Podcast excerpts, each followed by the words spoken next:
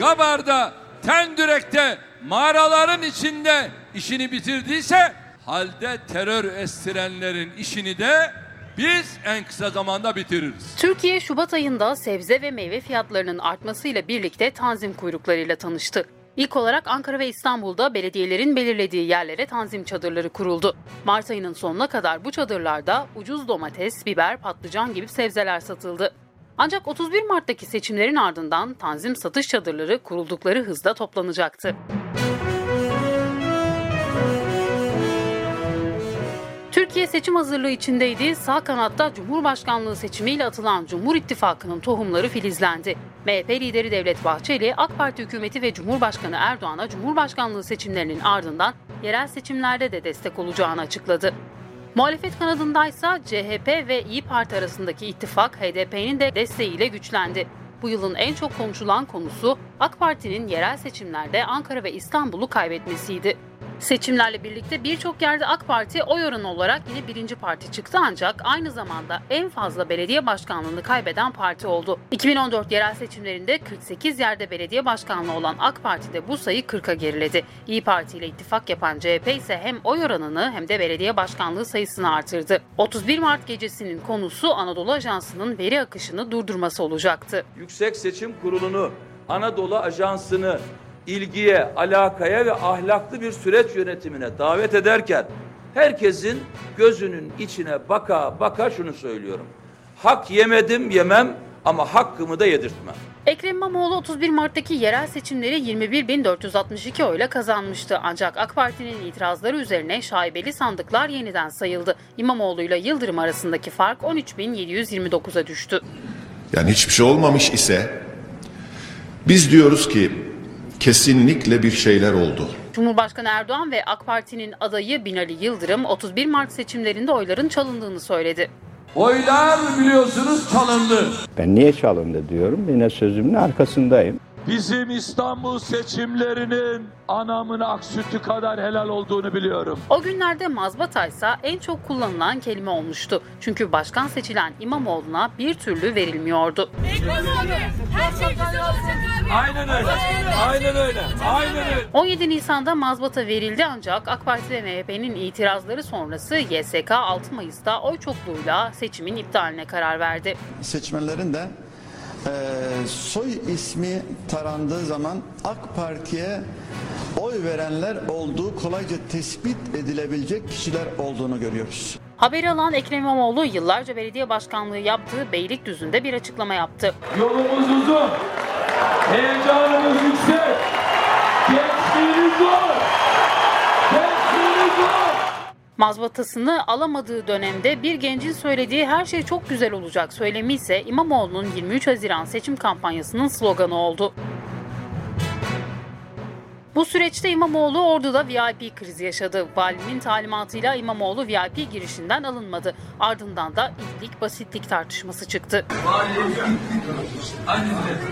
AK Parti kanadı İmamoğlu'nun valiye it dediğini söyledi. İmamoğlu valinin basitlik yaptığını ifade ettiğini belirtti. Seçimler için yeni tarih ise 23 Haziran olarak belirlenmişti. İmamoğlu ve Yıldırım İsmail Küçükkaya moderatörlüğünde ekranda bir araya geldi. Moderasyonumu nasıl beğendiniz? Nasıl buldunuz? Program sonrasındaysa İmamoğlu ile Küçükkaya'nın programın yapılacağı günden önce bir otelde bir araya geldiği konusu gündeme geldi. Bu olaydan bir hafta sonra İstanbul sandık başına gitti ve İmamoğlu 800 bin fark oyla İstanbul Büyükşehir Belediye Başkanı oldu. Sonrasındaki süreçte iktidar kanadından gelen hem kayyum atarız hem de başkanlık yaptırmayız söylemleriyle karşı karşıya kalacaktı. Seçimlerin üzerinden biraz zaman geçtikten sonra HDP'li belediyelere kayyum atandı. Ankara'da bir şehit cenazesinde CHP lideri Kemal Kılıçdaroğlu'na linç girişiminde bulunuldu. Kılıçdaroğlu çubukta bir evde tutuldu. Dışarıdan tıpkı insanlık tarihine kara bir leke olan Sivas katliamında olduğu gibi yakın o evi sesleri yükseldi. Kılıçdaroğlu'nun geçen Nisan ayında Ankara Çubuk'taki şehit cenazesi sırasında uğradığı yumruklu saldırıya ilişkin soruşturma 24 Aralık'ta tamamlandı. Yaşananlar linç girişimi değil, izdiham diye değerlendirildi ve CHP liderine yumruk atan ve olaydan sonra serbest kalan Osman Sarıgül için kamu görevlisini kasten yaralamak ve kamu görevlisine alenen hakaret suçlarından 1 yıl 8 aydan 3 yıl 10 aya kadar hapis istendi.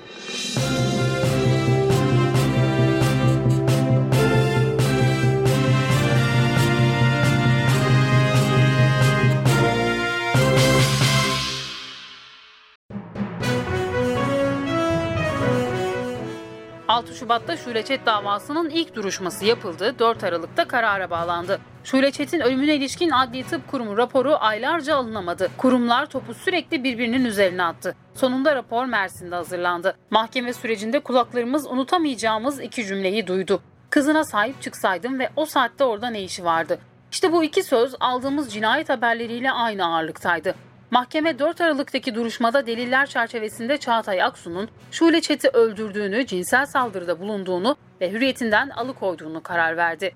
Aksu müebbet hapis ve 12 yıl hapse mahkum edildi. Diğer sanık Berk Akant ise cinayete yardım ve tecavüz suçlarından 18 yıl hapis cezası aldı.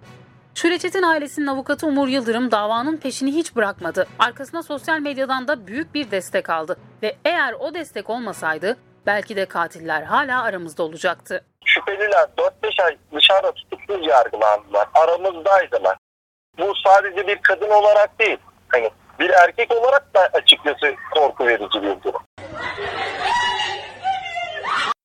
İşte bu sözler Türkiye'nin yüreğine işledi. 18 Ağustos'ta 38 yaşındaki Emine Bulut 10 yaşındaki kızının önünde eski eşi Fedai Varan tarafından bıçaklanarak öldürüldü. Emine Bulut'un katili Fedai Varan kasten adam öldürmek suçundan müebbet hapis cezasına çarptırıldı. Türkiye ise Emine Bulut'u hiç unutmadı.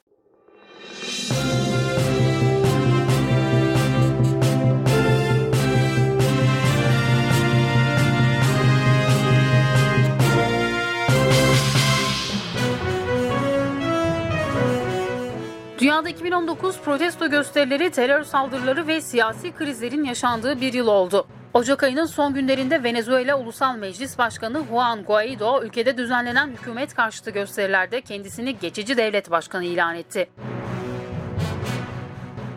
10 Mart'ta Etiyopya Hava Yolları'na ait yolcu uçağı Kenya'nın başkenti Nairobi'de yaptığı uçuş sırasında düştü. Uçaktaki 157 kişiden kurtulan olmadı.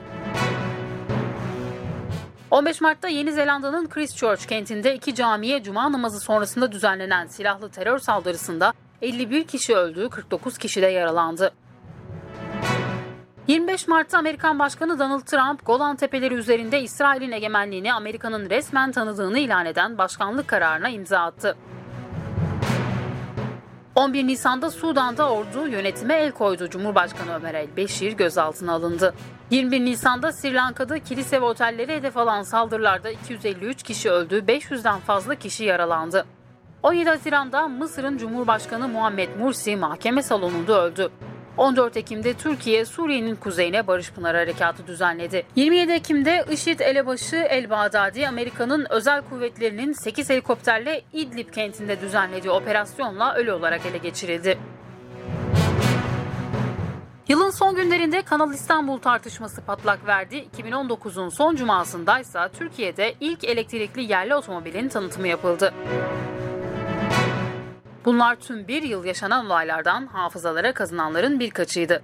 Bakın Mediapod yayıncılarının akıllarında kalan olaylar ve söylemler neydi? Sırasıyla İlkan Akgül, Emre Saklıca, Burak Kılıç, Nida Dinçtürk, Oğuz Bakır, Görkem Pancaroğlu ve Uğur Şengül aktarıyor.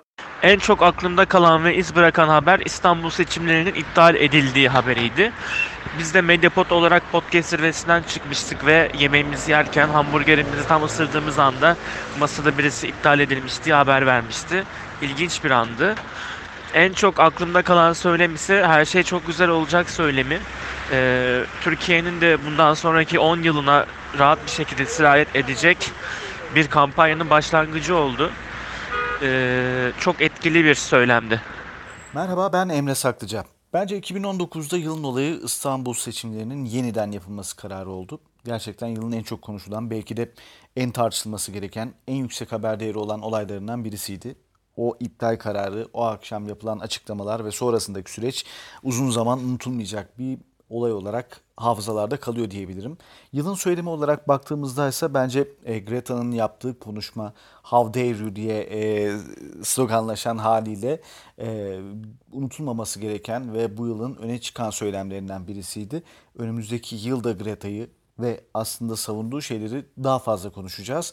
O yüzden bu söylemi birçok şeyin sembolleşmesi adına da önemsiyorum. Ee, benim için 2019'da tabii daha konuşulması gereken çok haber var ama en azından bunlarla şimdilik not alalım. Hepinize iyi bir yıl geçirmenizi e, diliyorum. Hoşçakalın. Benim bu yıla dair unutamadığım birkaç şey olduğunu söyleyebilirim. Ama bunların ortak birleştiği yer sonların ölüm olması. Emine Bulut, Şule Çet, Rabia Naz yani hukukun bir türlü işlemeyip kadınların, kızların sürekli ölmesi diyebilirim. Bence Türkiye'de geride kalan bir yıl için sadece tek bir haber ya da tek bir söylem hatırlamak, hatırlayabilmek büyük lüks olurdu. Ee, ilk etapta benim aklıma gelen birkaç şey var. Hepsinin de zaten unutulmaması gereken şeyler olduğunu düşünüyorum. İlki yerel seçimler sonrası Ekrem İmamoğlu'na bir türlü mazbatasının verilmemesi, seçimin tekrarlanması ve alınan korkunç fark. Onun peşinden de Erdoğan'ın yine de boğazlar bizim e, işte falan filan deyip çeşitli hükümranlıklar sürdürmeye çalışmasıydı. Bugün Kanal İstanbul tartışmasına kadar gelen o inat çok fantastik gerçekten. Diğeri kesinlikle en önemli haberlerden bir tanesi hürriyet çalışanlarının bir sabah uyanıp posta tebligatıyla işten çıkartılmış olmasıydı. Arasında askerde olanlar vardı, doğuma gidenler vardı. Bence Türkiye'deki basın tartışmalarının da geldiği son noktaydı 2019. 2020'de daha fazlasını görmemeyiz umarım diyorum. En unutamayacağım laf da Oğuz Arda Selin dedesinin e, Erdoğan'a hitaben sen kucağına torununu nasıl alıyorsun? Benim torunumu çuval gibi diktiler diye isyan edişiydi. E, onu yıllarca unutmayacağım galiba. Bir de tabii e, Kasım ayında patlak veren intihar haberleri Fatih'te dört kardeşin intiharıyla başlayıp işte diğer illerde çeşitli şekillerde e, tekrar eden hepsi de ekonomik sıkıntılara dayanan intihar haberleri yani biraz felaket habercisi gibi ama bence bir şeylerin başlangıcı diğer yandan da. Böyle 2019'u böyle hatırlayacağım galiba. Ya Assange'ın e, yakalanması süreci benim için çok e, ak- akılda kalıcıydı. İşte e, şeyden elçilik binasının içerisindeki sonra görüntülerinin e, medyaya servis edilmesi, ondan sonra işte Amerika'ya iade edilecek mi edilmeyecek mi süreci işte vesaire vesaire. Yani ben e, Assange'in yakalanması diyeceğim bu duruma ki hala süreç tam devam ediyor. Hala tam olarak sona ermedi. Yani Amerika'ya iadesinin onaylandığı, sonra ertelendi şu an vesaire vesaire. O yüzden hala da bitmedi aslında süreç. Ee, o yüzden bilmiyorum çok e, şeyim hatta Wikileaks'in e, genel yayın yönetmeni daha fazla belge yayınlayacaklarını vesaire söylediler. Daha fazla işin peşine düşeceklerini söylediler. O yüzden bu hala heyecanlı koruyan bir haber benim için. Aklıma ilk açıkçası Assange durumu geliyor. 2019'da aklımda kalan haber e, YouTuber'lara vergi kıskacı haberiydi. O da şöyleydi ki e, gelir vergisi kanunundaki değişiklikle 500 bin Türk lirası üzeri geliri olan YouTube fenomenleri defter tutacak, fatura kesecek e, ve yıllık beyanname verecek şeklinde bir haberdi. Uğur Şengül ben. Şıpşak programını yapıyorum Medyapod'da. 2019 yılında aklımda kalan haber aslında biraz üzücü. Fransa Paris'te Notre Dame Katedrali'nin 15 Nisan'da canlı canlı yanışını izledik maalesef. Yaklaşık 1800 yıllık bir dünya mirasının gözümüzün önünde yanışı aklımda en net kalan haberdir. 2019 yılının en aklımda kalan söylemi ise aslında bir söylem diyebilir miyiz onu bilmiyorum ama maalesef kulaklarımdan ve aklımdan hiç çıkmayan Emine Bulut'un ölmek istemiyorum sözleriydi.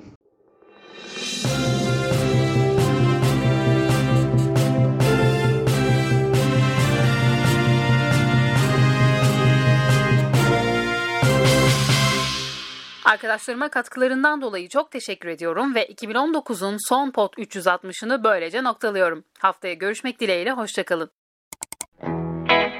Medyapod'un podcastlerine Spotify, Google Podcast, iTunes ve Spreaker üzerinden ulaşabilirsiniz.